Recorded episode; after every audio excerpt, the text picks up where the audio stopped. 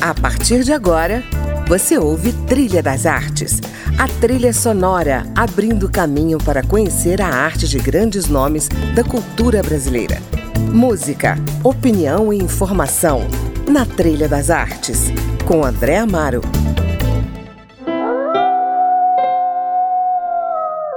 Olá, o Trilha das Artes está começando e hoje vamos falar sobre questões centrais da arte contemporânea com uma especialista no assunto, artista, professora, curadora e crítica de arte, Marília Panitz. Mamá la negrita, se le salen los pies la cunita y la negra me sé, ya no sabe qué hacer. Marília Panitz nos brinda com a sua seleção musical, a começar por Drume Negrita, uma pérola da música cubana imortalizada por Bola de Nieve. Por que essa música, Marília? Minha família paterna é uruguaia. Então, é, havia é, um costume de se escutar música em língua espanhola. E um dia meu pai me mostrou isso.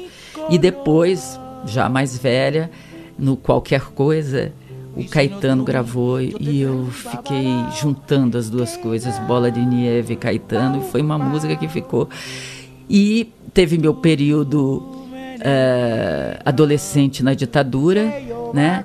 E que frequentava a fronteira com o Uruguai também, né? Então tinha o, o Vitor Hara também cantando, então, uh, que era um dos os artistas que mais me motivavam, né? Uhum. Realmente, essa música de protesto da América Latina foi muito importante. Eu quis juntar tudo aí no Bola de Nieve. Maravilha. Vamos lá.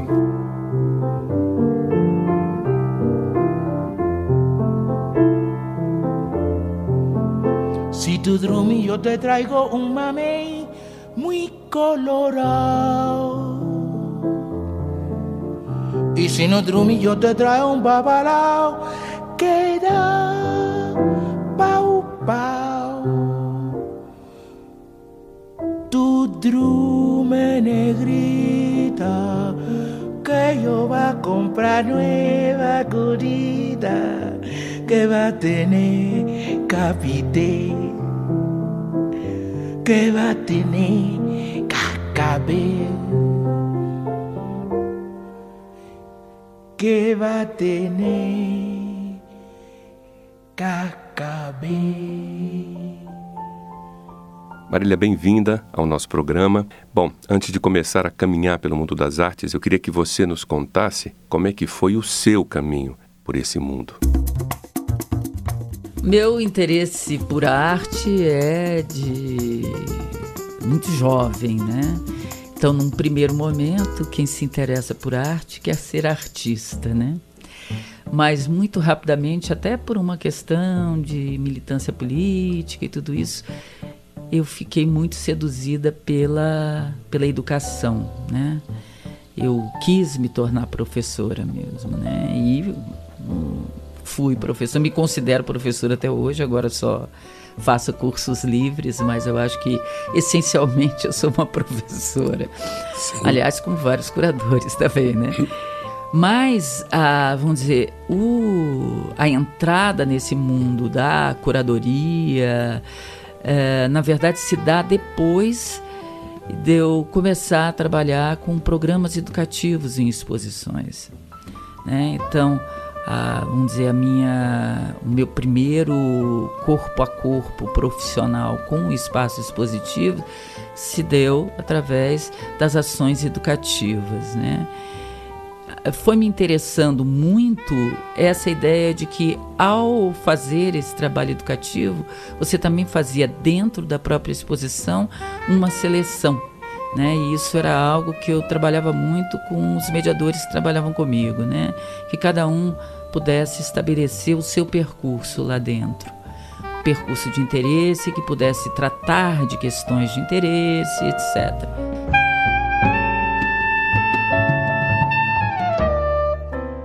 Marília, eu ando folheando um livro sobre arte contemporânea E hoje eu trouxe ele aqui para me ajudar a roteirizar essa entrevista. É o livro A Grande Feira, do Luciano Trigo, jornalista que atua no Jornal do Brasil, é crítico de cinema e tem um blog sobre literatura e artes plásticas. Bom, eu vou começar o nosso papo citando uma frase desse livro.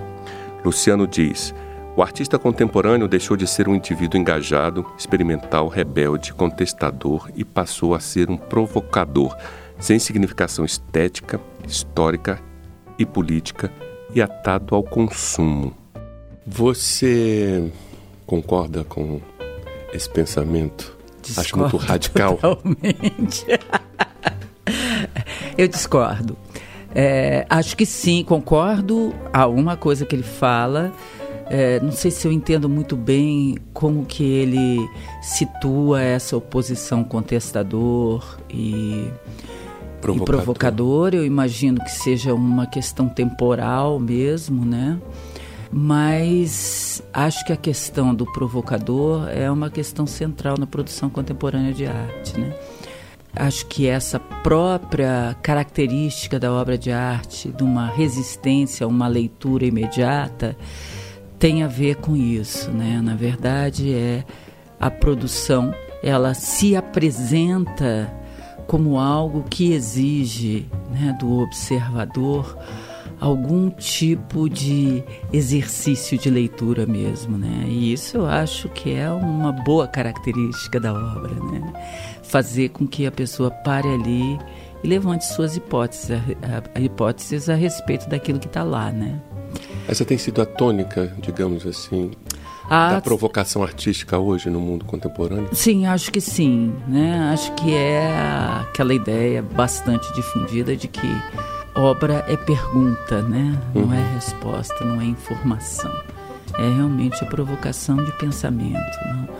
Agora, do ponto de vista da questão estética, eu acho que aí é, eu me insiro mais numa linha de pensadores da estética que colocam que a partir do século XX mesmo se entra num campo da estética que ultrapassa os pressupostos da estética moderna, né? Que já admitia essa questão da presença daquilo que não era o belo, né? Uhum. Quando entra a questão do estranhamento mesmo, né?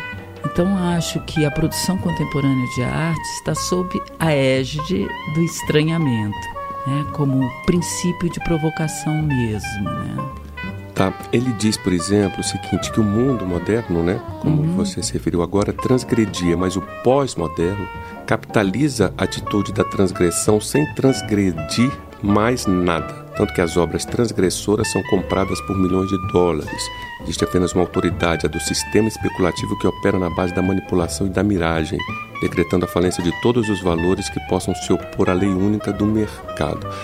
Ou seja, estabelece né, como autoridade máxima, digamos assim, do mercado, né? Esse sistema uhum. né, especulativo da arte, né? Que controla, manipula, estabelece uhum. valores. Isso também acontece assim de uma maneira ostensiva, como a gente lê nessa ah. obra do Luciano Trigo, ou é um exagero? Eu acho que é, um, é um, uma linha de crítica, né, dele, é, mas eu penso um pouco diferente, quer dizer, bastante diferente.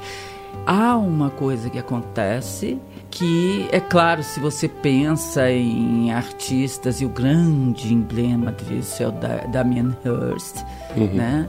Essa, vamos dizer, aquela grande instalação que ocupou dois espaços na, na, última Bienal de Veneza e tudo isso, de uma certa forma, vinha como uma comprovação dessa, dessa coisa, né? Mas eu, eu conduziria meu pensamento para um lado um pouco diferente, né? Uhum. Eu penso que há muita produção, inclusive, e isso é, aparece muito nessa, nessa proliferação de espaços independentes de arte. Quer dizer, se você tem hoje em dia uma série de galerias comerciais, e nisso não há nenhuma crítica, eu acho que elas devem existir, uhum. uma porção de feiras. Por outro lado, a gente tem uma proliferação de espaços independentes que são espaços experimentais por excelência, né? E esses espaços, eles surgem para mim por uma necessidade do artista de um lugar onde seja possível é, apresentar suas propostas para o circuito, não necessariamente inserido no mercado. É claro que é, o artista é um trabalhador e uhum. ele vive é, pela, pela ou por um subsídio seu trabalho, né, ou pela venda do seu trabalho. Por outro lado, eu penso que há muita coisa sendo produzida e que não é produzida para o mercado. É claro que numa sociedade capitalista ele poderá ser é, incorporado pelo mercado, capturado pelo mercado, uhum. não há mal nisso. É, mas que não, não está, me parece nesse trecho, eu não li o livro do Luciano, mas é, nesse trecho que o artista é, seria então considerado um pseudo contestador uhum. e produziria alguma coisa para uma sociedade que se contentaria em, vamos dizer, em capturar a insurgência num objeto, uhum. né? E acho que a, a produção artística contemporânea ela tem uma pujança que vai muito além disso. Bom, vamos então para a arte musical? Vamos ouvir o que, Marília? Leonard Cohen? Você sabe que eu, no final de 2016, eu infartei. E aí fui fazer o cateterismo com a angioplastia. Né? Aí começamos, a, a minha angioplastia foi feita falando sobre Leonardo Cohen. Depois eu fui lá, comprei um disco e deixei para o médico quando eu saí já de presente para ele. Que ótimo. Um, então, Leonardo Cohen é maravilhoso na minha vida e essa é a minha música predileta dele. It's four in the morning, the end of December. I'm writing you now just to see if you're better.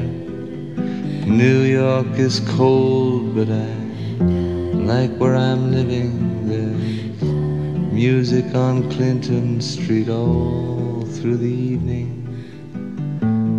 I hear that you're building your little house deep in the desert.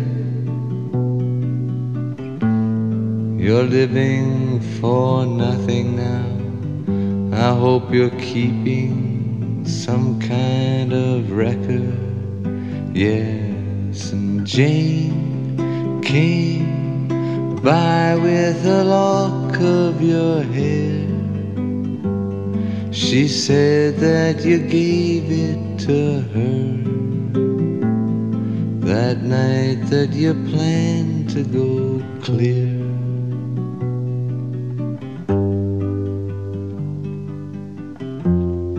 Did you ever go clear? Oh, the last time we saw you, you looked so much older. Your famous blue raincoat was torn at the shoulder. You'd been to the station to meet every train, then you came home without Lily and you treated my woman to a flake of your life. And when she came back, she was nobody's wife. Well, I see you there with a rose in your teeth. One more thin gypsy thief. Well, I see Jane's away.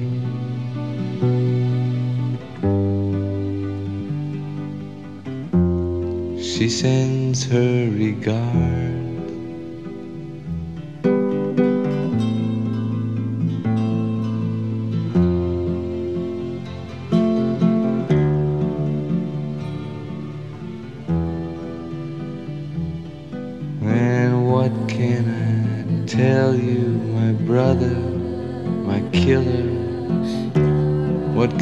Possibly say?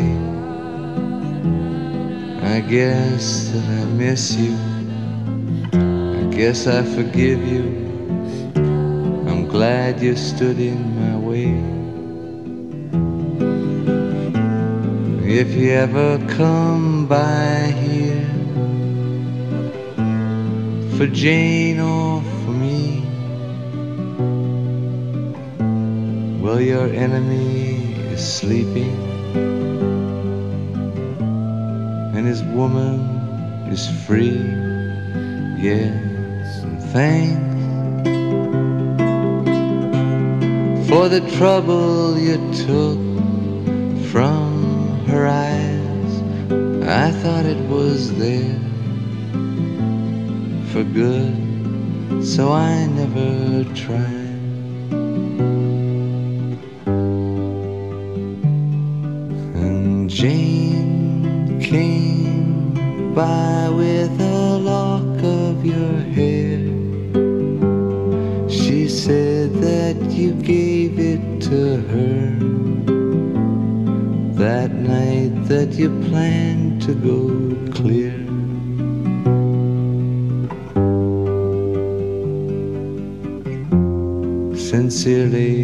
Elkhorn.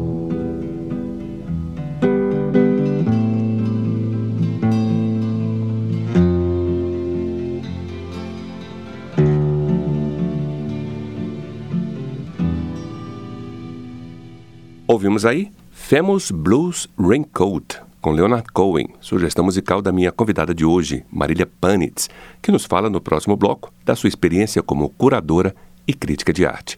Então não saia daí, voltamos já!